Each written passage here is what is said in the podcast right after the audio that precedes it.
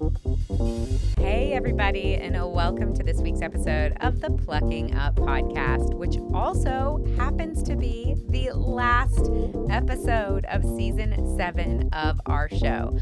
I'll be giving you a little bit more behind the scenes of what we are going to be doing during our season break, but honestly, I am so excited about this week's conversation that we are just going to dive right in.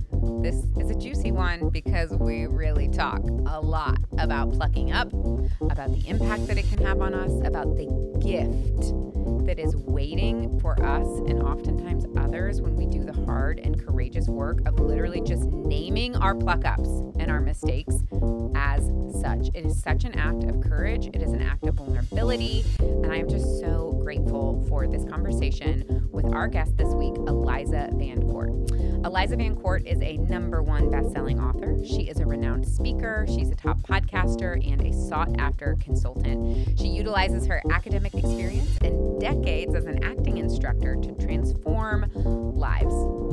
She has a really traumatic childhood background that we touched on briefly on the show that I know she dives into more in her most recent book, A Woman's Guide to Claiming Space. Without further ado, my conversation with our guest, Eliza VanCort.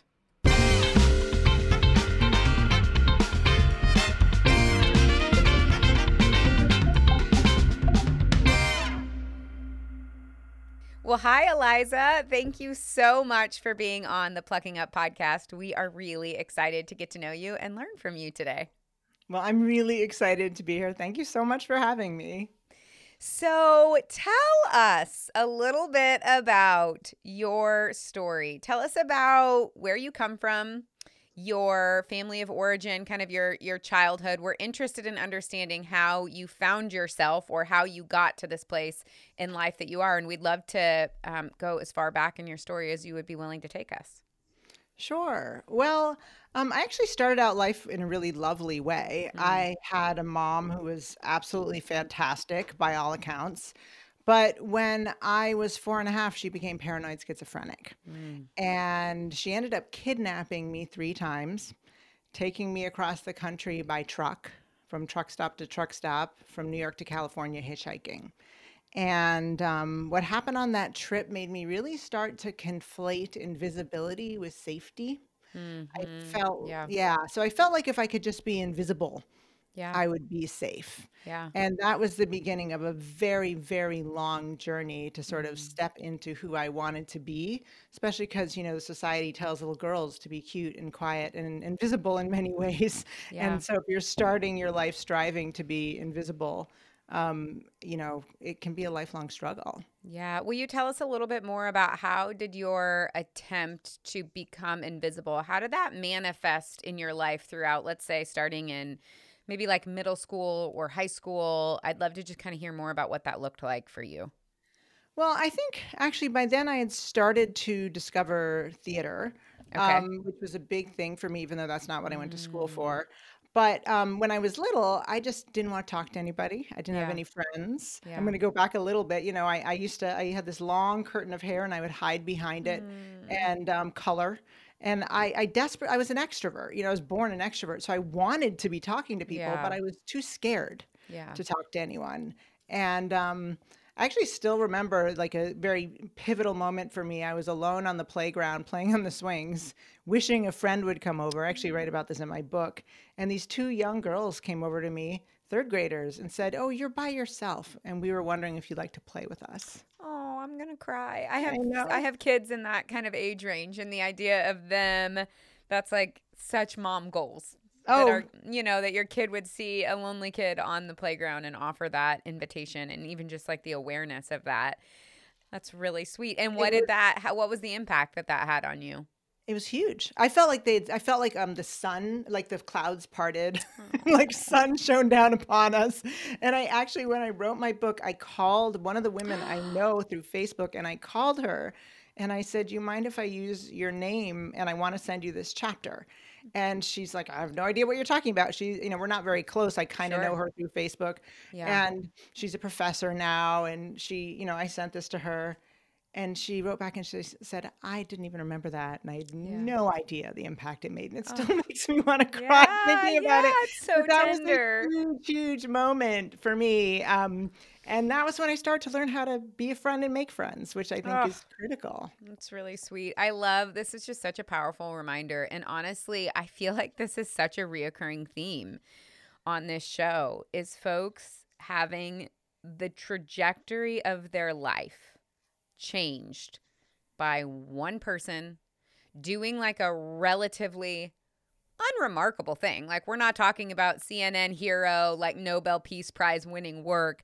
This like relatively unremarkable thing done with thought and care and intention that is so small the person doing it oftentimes doesn't even recall it or remember it because that's how quote unquote insignificant it is. And yet it can literally change the course of someone's trajectory and life. And we have heard this story in, you know, different ways and capacities over and over and over again. And I am Yeah. always so inspired by that. I'm so inspired and I'm so encouraged because I feel like we live in a culture that kind of tells us, hey, in order to make a difference or to make an impact in the world it just it has to be big and it has to be extraordinary and it has to be novel and yet the stories that i actually hear oftentimes are more hey here's how this seemingly insignificant act of kindness or intentionality or courage actually really made a lifelong impact and then of course you've gone on to make this extraordinary impact in other people's lives. So it's like to be able to tie that back to that little girl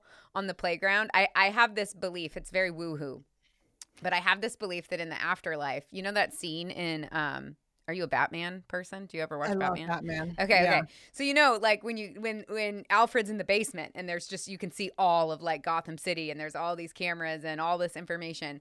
I like have this belief that in the afterlife, it's gonna be a version of that where we get to like see our life, but then it's just like this massive like screen of stories that like we have no idea that it's like, oh, remember that moment back in 1989 or remember that time in 2019? You probably don't remember it, but I'm going to show you literally the impact that this had. And then this happened over here, and then this happened over there. And then look at this story that unfolded, and we'll get to like see this like giant web of kind of how we're connected and how we walked one another home. I, I I cannot agree with you more. I think that you know people often ask me, well, you had this. I mean, because I also had a head injury that like almost can stop my ability from. Uh, I almost was not able to communicate after it, and I couldn't remember anything. I was hit in the head with the car um, I when I was on my bike um, in 2013, and you know I had to rebuild my communication brick by brick. And um, people often ask me, well, how did you overcome? How did one woman overcome so much? And I always say my story is not about one woman overcoming so much. My story is about how you can change the life of one person. Hmm. That's what it's really about. And I had so many women and men, Mm. um, but a lot of mother figures that my father pulled into my life along the Mm. way who kind of reached out their hand and said, like, this one will not fall. Oh, And I was so lucky. how are we so crying? All, we're only like five minutes into this podcast, and that's the second time I've cried. I know. it still makes me cry. Oh, that's beautiful. That is really beautiful. So, will you tell me? I'm really intrigued um, about your discovery of theater. Will you tell us about how this kind of hobby or art form, how you discovered it, and the impact that it had on you early on? Yeah, well, you know, I was a little kid who, because of my childhood, I spent a lot of time in my imagination. Yeah. Because in my imagination, I could go anywhere, I could be anyone I wanted to be. I didn't have to be where I was. Yeah. I could choose my own reality. And what I really wanted to be more than anything was Lois Lane. okay, I see that. You got some Lois Lane vibes. I like it. because she was so pretty and Superman was in love with her. So I wanted to be her. Um, but eventually I began to question whether that was a solid and stable life strategy. but, um, but, um, but I loved make believe. I just loved it and I loved to sing. I mean, I took voice lessons for maybe seven years Mm. and I, I never felt like I was good at anything. You know, I, I, I was pulled in and out of school because of my mother. I was behind. I could read late. I mean, I remember back in the day when I've never told this story before, but back in the day, it was not so kind and gentle if you had learning disabilities. And I want to say to yeah. every parent listening, if you have a child who's dyslexic, they can write a best-selling book. so I Mm, just so got to put that out there. So. Um, but they would literally get on the loudspeaker and say, Eliza VanCort to the resource room for math. Oh my like, gosh. Like, oh my gosh. You had to get up and walk the walk of shame down to the basement and then to the resource room for reading. So I, I, really, it was a hard time. I wasn't very good at school. I thought I was stupid. Yeah. And I realized I could sing and I could act really well. And I started to have people say, You're good at a thing. And I, mm. I really believe that when your kids are younger, finding what they're good at, even if it's not the thing that you value, or even if yeah. it's not something that society thinks will make them money, it doesn't matter. As long as they know they're good at one thing, that is what's important. They may go into that thing, they may go into something else, but it allows them to feel like they have value. And I think yeah. it's so important. So for me, that was just transformative and i met a lot of other kids and i just started to kind of feel like i could speak my mind a little bit more i still didn't really speak up for myself but i was very vocal about things like politics and fairness and mm-hmm. things like mm-hmm. that and that was a mm-hmm. big first step to being vocal about yeah. my own self you know my own yeah. beliefs i also wonder if there was a part of you that when you were playing another when you were playing a part if it almost allowed you to kind of experiment it was it's like a really safe container for taking up space because you're not taking up space for you, you're taking up space on behalf of this other character or part that you're playing and I think that that can be a really powerful it's like training wheels for how to take up space for for yourself that I mean you're literally play acting uh for kind of a rough draft but then that becomes more natural and and more comfortable. Absolutely. And I was always cast as like the loud, out there person who had all these yeah. opinions. And I didn't feel that way. Totally. Yeah. but it was really fun to pretend to kind of inhabit yeah. that. And I actually ended up becoming, even though I went to school for political science, and um, I actually spent an hour, uh, an hour, a year at law school, and decided I didn't want to do it but um, I I ended up uh, becoming an actor and then having my own acting studio for over 20 years. So Oh wow. Okay. So you really life. you really followed the trail. You really leaned into that and and cultivated a love for that. I love that. So will you tell us a little bit more about okay, so you you kind of did the law thing and then you went formally into theater. Just will you just tell us a little bit about that journey of opening up your own studio and then why you did it and then why you eventually decided to to go in a different direction. Well, um, you know, I really liked law school. I found it really interesting, um, but I wasn't a fan of the adversarial system. I'd always loved, so I took a leave of absence from NYU Law School and I never went back. um, and I started doing this technique called the Meisner technique, which is all about observing the minutia of human behavior okay. and understanding your own emotional life. And I found it really fascinating because I had worked at the Democratic Congressional Campaign Committee, and it was so interesting to for me to watch how the same politician could, different politicians could say the same words, mm, had a mm-hmm. completely different response. Yeah, depending yeah. on you know what they're what they if they were pretty, if they were old or young, where they came from, did they have an accent, what race they were. So to me, it was sort of the confluence of two things I found really interesting. Um, so I ended up going to Boston, and um, my ex husband was going to Harvard uh, Medical School and I had been acting in New York. And I this is back in the day, you know, the Stone Ages when we had like phone books and oh, operators. Oh yeah, yeah, those days, Lois Lane's days. Yeah, exactly. And so I called up the operator and I said, "Connect me to anyone under actors." And she said, "Well, we have an actors workshop of Boston." And I was like, "Great, that's the place." And I and the guy answered and I said, "Listen, I don't know anything about auditioning in Boston and I just moved from New York. I just did a 2-year Meisner program and I did a show at the Clurman." He said, "Wait, did you do a 2-year Meisner program?" And I said, "Yeah." And he said, "Our Meisner instructor just quit. Can you come in for an interview?" Oh my gosh. That is that's pretty wild. I love the like literal kind of open up the phone book, pick a name, call it. To me, that and you know, the fact that it happened the first time yeah. that you called to be like mm-hmm. a fruitful path to walk down, I would say is pretty extraordinary and rare. But what I love about it is like the lack of overthinking. I think so often we just get so stuck with like what is the next step? How do i break into this? How do i start? And we think and we think and we think and we pontificate and we research and we talk about doing the thing.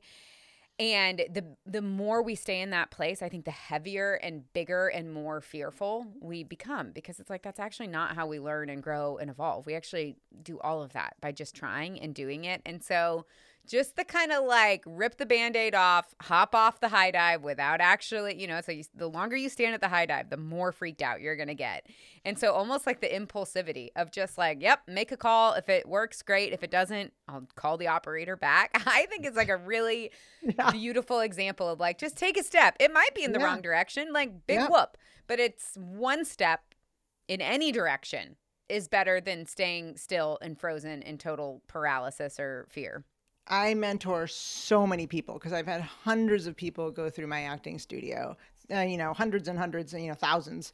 And I, what I always tell people, because they're like, well, I'm waiting for the right time to start getting my reel together or my resume or to go out and start auditioning or this or that. And I always say, or even to do a different career, to, you know, leave acting and go to law school, which is my dream or whatever it is. And I always say to people, no one's going to come down and say to you from on high, okay, you did it. Every duck's mm-hmm. in a row. Everything is mm-hmm. perfectly aligned. And so now, if you do this thing, you're going to definitely succeed. That's never happening. You will never be ready for anything that you try that is a little bit ambitious because ambition it takes risk and you're never going to be ready, so you just got to do it. You just have to do it and and you will fall and you will fail and that is the most beautiful thing in the world because the only way you grow is by falling on your face, as far as I'm concerned. I love it. I love it. So, tell me about the moment where you were like, okay, I was a student of this, and now all of a sudden I'm getting asked to be a teacher. There is a moment where we enter into what we call stage two of the learning journey, which is conscious incompetence, where you're like, oh, there's this gap between like, yeah, I learned the thing. I've never taught the thing before. Where were was it an easy yes for you? Did you battle through kind of imposter syndrome or wondering if you were actually qualified? Will you just kind of walk us through that that transitional moment in your story? Well, I've had a lot of imposter syndrome in my life. This was not one of them because when I was learning the Meisner technique, I was watching my teacher and I was thinking, there's a better way to do this. Ah, it, it, ah, doesn't okay. have to yeah. be so traumatic for people.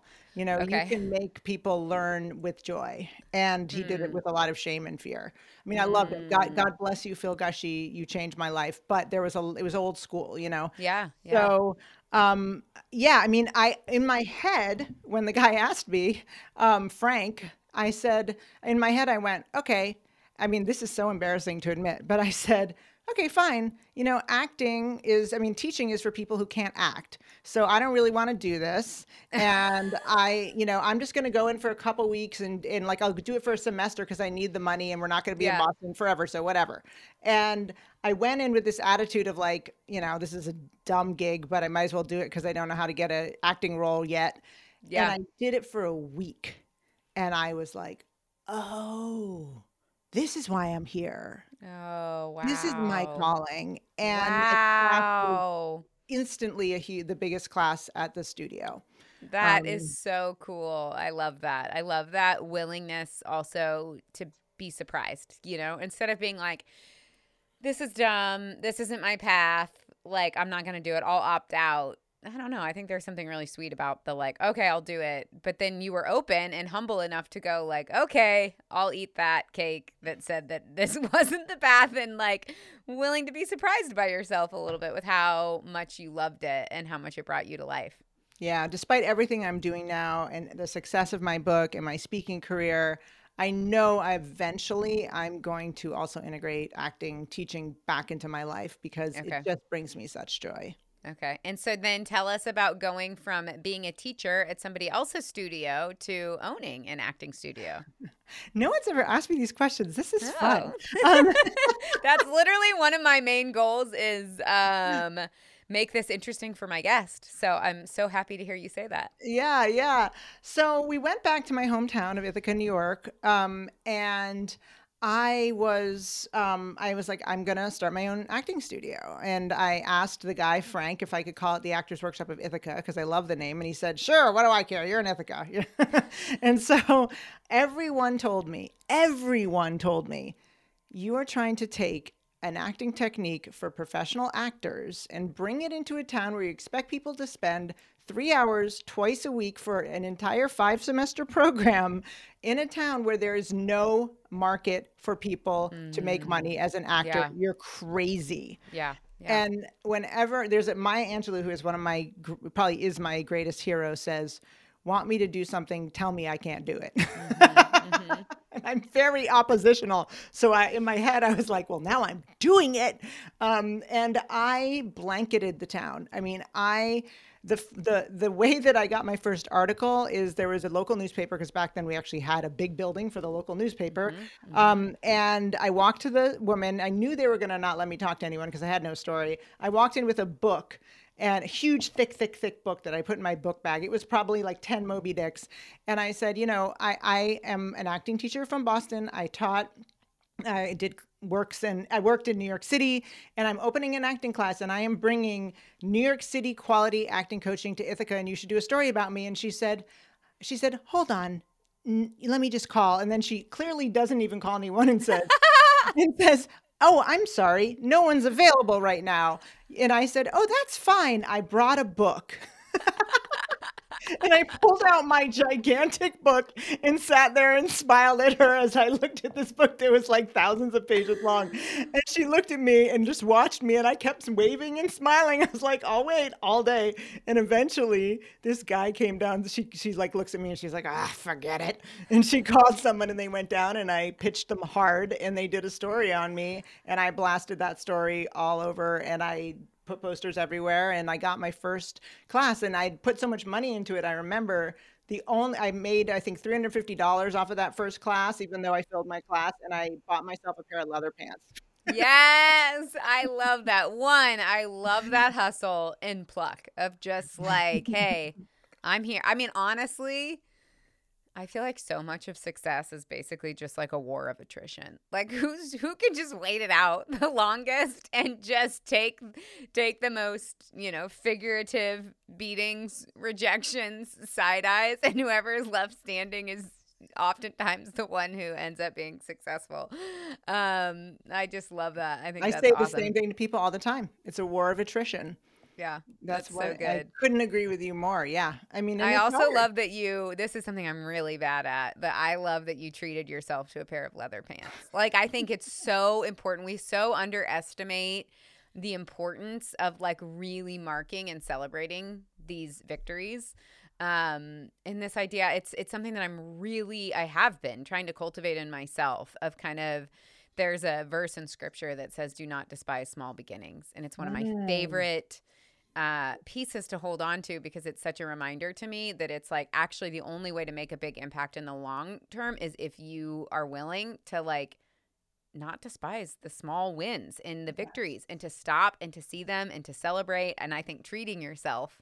I was actually just on a um, coaching call and there was a woman who she's just really struggling with kind of taking action towards her goal. And one of the things that we did is we decided as a group, like, here's what you're going to do. And we assigned a treat to it. And then you're going to treat yourself um, and you're going to celebrate it. And we're all going to celebrate with you. When you do, it's not revolutionary. It's not going to, ch- this single action isn't going to change the game for you, but it might unlock your momentum towards the next step but we're gonna we're gonna assign a celebratory treat to it um so i love that you did that do you still have the leather pants oh yeah you do? Oh, yeah. Okay. So also they were a good purchase. totally they last okay, that's amazing. I, I totally that. do. Yeah, no. Um, there's a great saying that Greg LeMond, a famous cyclist, my son was a very serious rider. And um, sh- the the saying is it never gets easier, you just go faster.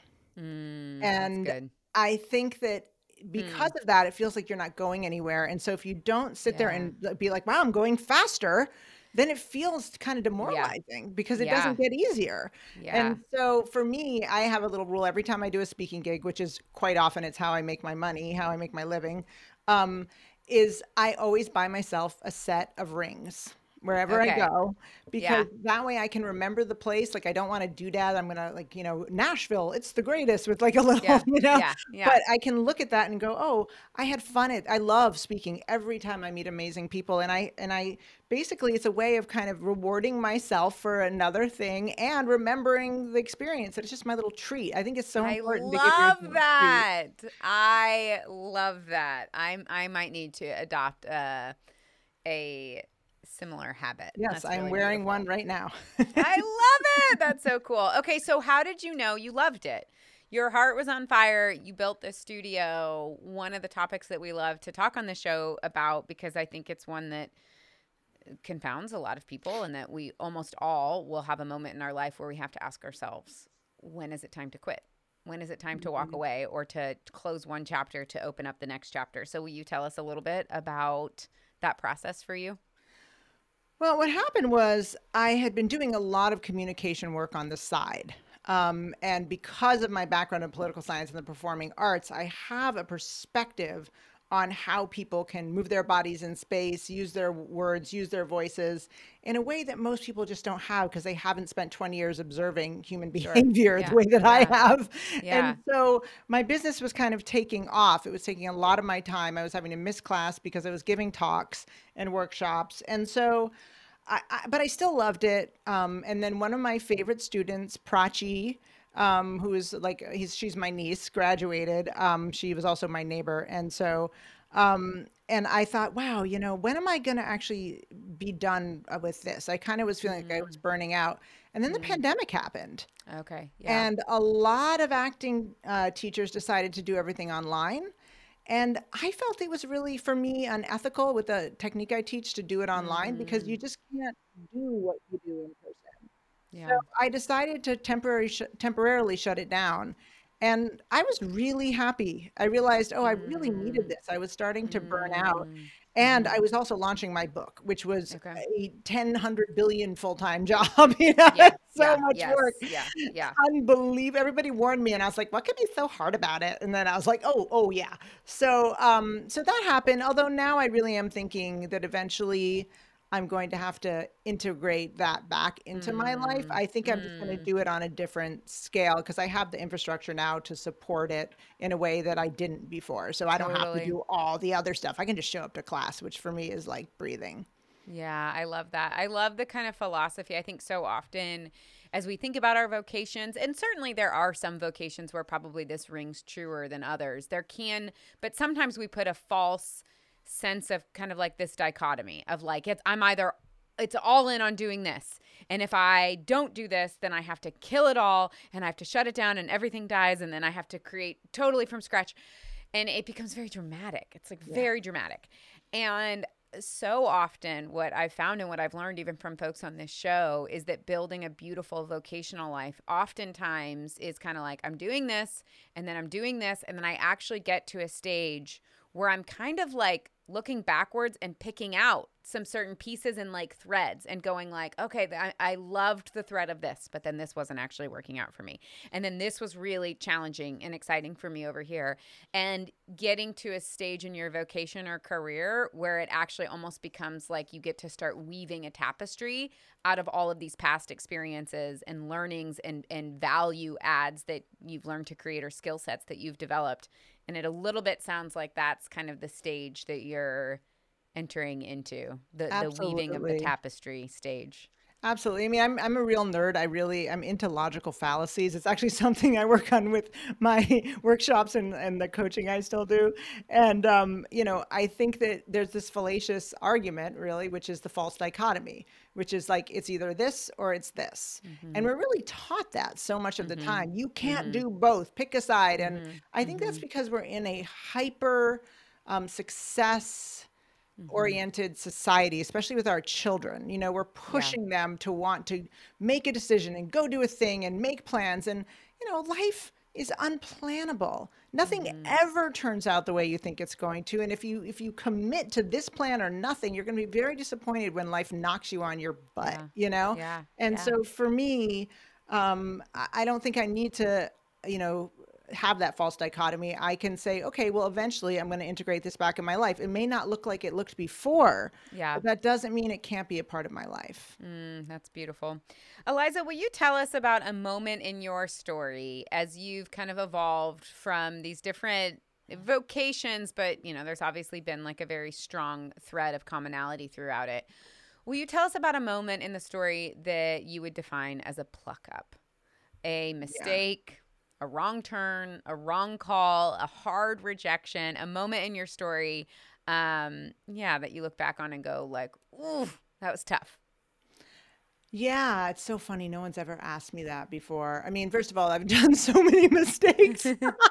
it's hard to narrow them. Um, but uh, I, I think the worst thing in my mind, the thing that really still makes me shudder, even though I've apologized to the person, is early, early, early on um, in my teaching career. You know, my in this town that I'm in, my my acting school is it's probably the well it was the biggest acting school i would say eh, of studios in central new york people would travel an hour and a half you know three hours round trip to study with us and so I was directing a play, and one of my, my one of my mentees was directing a play, and um, I they were really not doing the job I wanted them to. And at that point in my life, I really hadn't stepped into my center in a way that I have now. Mm. It took me a long time to really realize it's okay if people aren't happy with me. It's okay if I, mm-hmm. you know, direct communication is better. So I went behind their back and I did a, mm. re- it sounds so small. I did a mm-hmm. rehearsal um, mm. and without their permission behind their back, which is in theater like a gigantic, horrific violation. Yeah. And things Yeah. sort of devolved from there and they ended up Mm. leaving my life. And I went through a lot of changes and years later I took them out to lunch and I Mm. said, you know, I'm not ever expecting you to forgive me for everything that happened, Yeah. but I want you to know I was your mentor and that was my fault. And I'm so Mm. sorry. And it still kills me to this day that, you know, my fear of saying, you know, I don't know if you're doing the best job. I need to come in Yeah. and I need to do this rehearsal. And then, you know, all of the things that sort of devolved where I was not doing direct communication with her, Yeah. which ended up having the whole thing fall apart. She was probably one of the most brilliant, gifted mentees I've ever had. And I am in touch with Mm. almost all my mentees. And this person I lost in my life because Yeah. of my own mistake. And, you know, it still kind of haunts me. It still haunts me. But it also was an incredible lesson because now my the premium I put on direct communication Oh, wow. is Yeah. so extreme. And you know, the guy I'm dating right now is I mean, we joke. I think he, says I'm allowed to say this. I think he's on the autism scale. He thinks he's not. We joke about it, but he is the most direct communicator you will ever meet in your actual life. And it's wonder I couldn't have ever dated him before. I would have been freaked out by it. And now Ah, it's such a blessing. Such a blessing because I never worry about when he where he stands. And so for me, this was really the realization that people pleasing was dangerous and toxic, and I had to do it differently. Wow. Thank you so much for sharing that. I think, you know, my belief is that relationships and right relationships are one of the most fundamental parts of building a beautiful life. And so I think broken mistakes and pluck ups that break relationships can be the most painful. And those are the ones I know for me, it's like I have gotten over. I would say pretty much every mistake I've ever made, which has been a lot, but the ones that can still make me go, ooh, they all come back to people. Like they all come back to people. And so I'm just really grateful that you would be vulnerable and courageous enough to just to share something with us that didn't really have a happy ending. You know, it's like really easy to be like, I made this mistake, but then it turned out actually amazing and I'm so glad it really happened. And instead to sit in that with us of going, actually sometimes we make mistakes and we live the rest of our lives with the consequences of those mistakes. And that doesn't mean, you know, that forgiveness isn't available and that doesn't Right. mean that we can heal from that and that it has to like destroy us either, but to almost like learn this sense of like to live. I you know, I I imagine like living in a home with this thing that it's like you don't get to make all the decisions.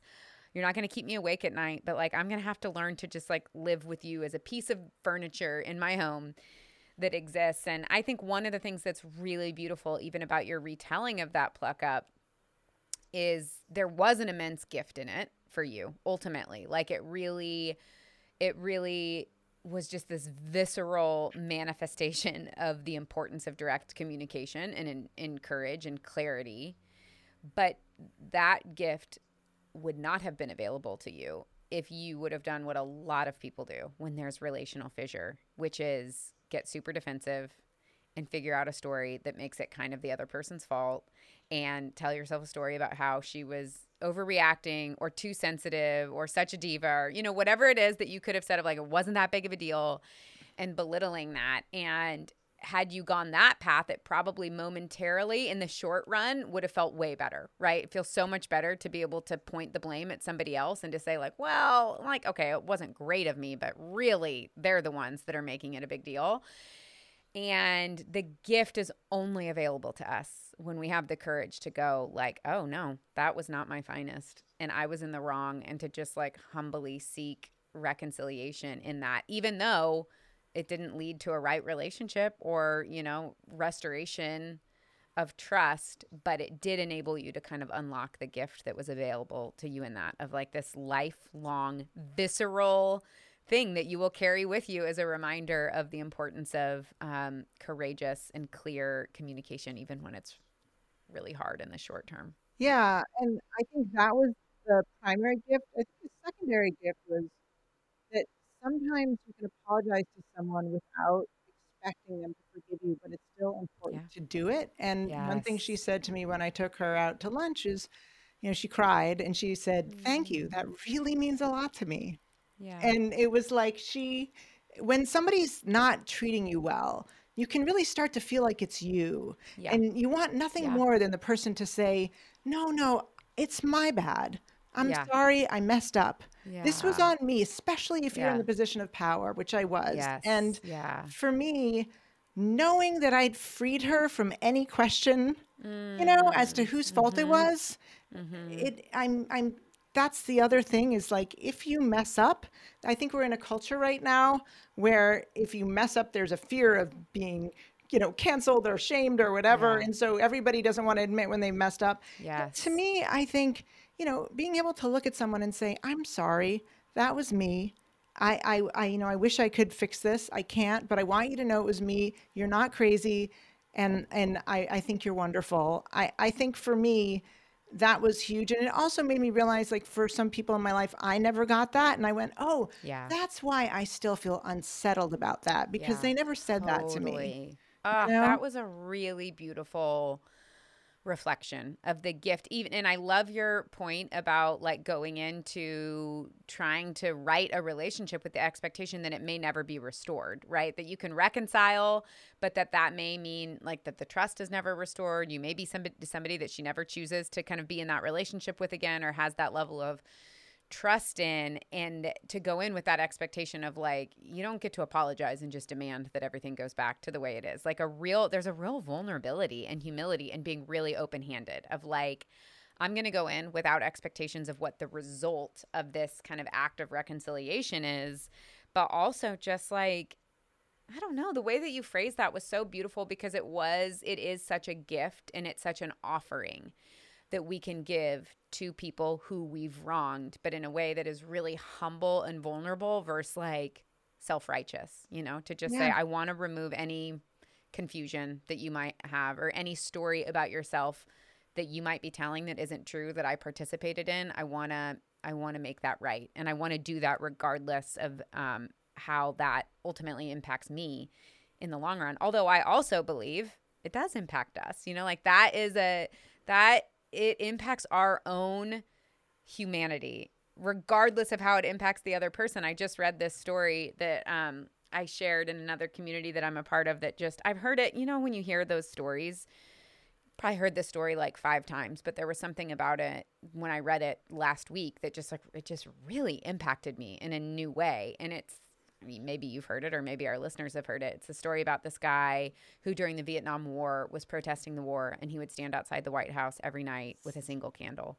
And the reporter who approached him and said, Do you really think that this is going to do anything to change them or change the situation? And he looked at the reporter and he said, Oh, no, this isn't about changing them. This is my intention so that they don't change me. Like, this is me holding on to my own humanity and my own sense of hope um, for justice and for peace, it's not about changing other people. It's actually about these small acts that like help us hold on to our own humanity. And I think the act of reconciliation is one of those that it is like our hope is that it's a gift and offering for the other. And in the process, I think it's a gift and offering to ourselves to hang on to our own sense of kind of humanity and softness. Um, and I totally agree with you that our culture right now, it's like such a fine line, right? It's like there's so much that's happening in our culture around accountability that I'm so grateful for. Of like, yes, you can't do whatever you want with impunity. Like that we're we are moving in a there's a new era and Yep. we will hold people accountable. right. And how do we do that? How do we hold accountability and justice as the high value that it should be while also cultivating hearts and spirits? And it's part of I think what I'm trying to do on this podcast of and we're all going to make mistakes. And there is like the only way that we actually learn from our mistakes is if we're allowed to call them what they were, which was a mistake, which was a pluck up, which was a like, I could have done better. Because without that acknowledgement, um, all of the gifts, whether that's the gifts that's available to the people that we've hurt or the gifts that are available to us, um, stay buried. Yeah, so, I can't agree with you more. And I think the interesting thing about what you just said is like if you go into an apology not with the idea that the apology is about your forgi- them forgiving you. Mm-hmm, Th- mm-hmm. It's not about you. The apology is about your gift of telling them their reality is mm-hmm. real and you're sorry.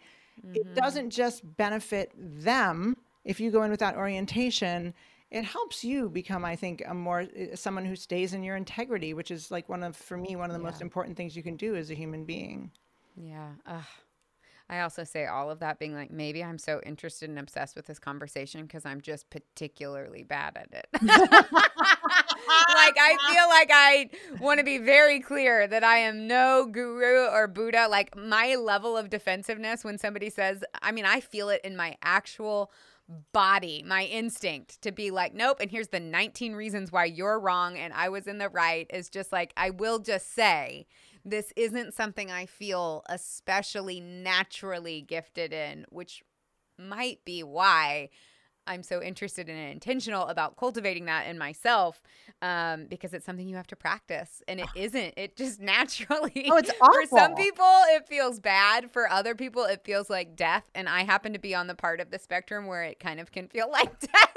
totally totally especially i think if you grew up in a family and i don't know if you did or not but if you if you grew up in a family or you experienced in your life someone telling you you were wrong a lot Yeah. you're bad and you're wrong and you're bad and there's shame you, the, the, the instinct of course is you an adult is like no i'm not wrong and i'm not bad because if i'm wrong then i'm bad you know Yes. and and like divesting those things from each other and saying i can be wrong and not be bad we're all Mm-hmm. wrong once in a while is the hardest thing in the world and i struggle with it all the time Yeah, that is one of my big things that I am constantly telling my children. We talk about mistakes a lot in our home very intentionally, but that we all make mistakes, but also you can do a bad thing and that doesn't make you a bad person. You can make it last night at the dinner table, one of my kids did something and one is prone to never thinking he has made mistakes and that he is always right and the other is a little bit more prone to shame.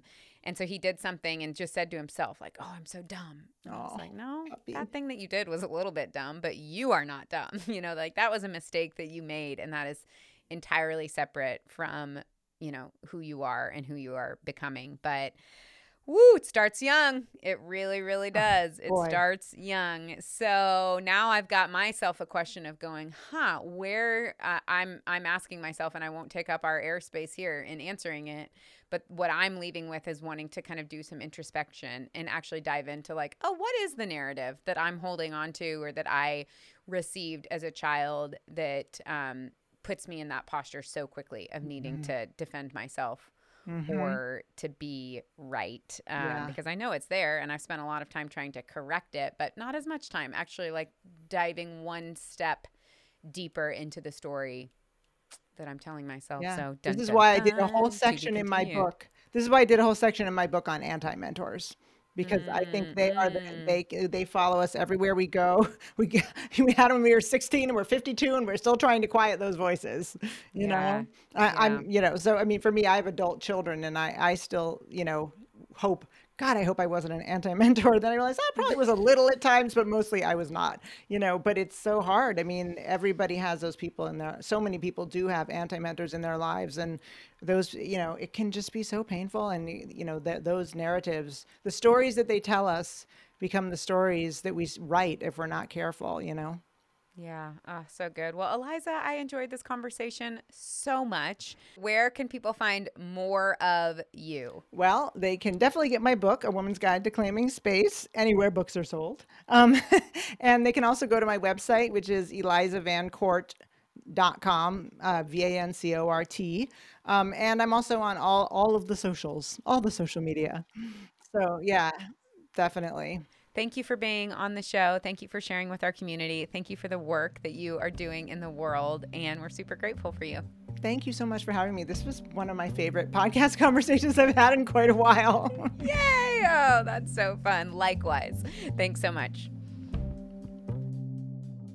All right. Well, thank you so much for being here for this episode and for being in the Plucking Up community, just in general. Y'all, this truly is one of my favorite things that I get to do meeting extraordinary people and cultivating conversation that I hope serves you by helping to inspire you, encourage you, maybe even at times challenge you. But most of all, I hope as you listen to these episodes and you are here in this community, you just feel a little bit less alone as you go out and do the meaningful, powerful, heartbreaking, heartwarming, life changing, magical work of building a life of purpose and passion and impact. I truly am so grateful that you are here. We are at the end of season seven. I cannot believe we've had seven seasons of the Plucking Up podcast, and we're going to be taking a little bit of a break. Part of that break, transparently, is going to be to just slow down a little bit in my life as I end the year. I am intentionally just creating some space for myself, for some dreaming, for my family, for my kids to be really present during this holiday season, and also we are going to be doing some dreaming, some scheming, and some planning for season eight of the Plucking Up podcast. I am really excited about what's coming down the pipeline. Not going to tell you what it is, but I'm going to tell you that it will be a true outpouring of my heart and my hopes, and I hope that it serves you. In the meantime, we thought it would be really fun to kind of go back through the archives of the last seven seasons of the Plucking Up podcast and play some of the listener favorite episodes that we've done. So if you have been around since the beginning, I hope this feels nostalgic and fun to you, and that maybe you learn something or are inspired or encouraged or challenged in a new way when you listen to these episodes. And if you are new to our community, well, then these episodes are going to be new to you. Luckily, I feel like our topic and conversations of building lives of purpose and passion and impact and dealing with our own mistakes and rejections and harder seasons along the way are pretty timeless topics that we're probably not ever going to actually grow out of. And so I hope you enjoy listening to these episodes for the first time. Super grateful for you and look forward to seeing you in season eight. But until then, stay plucky.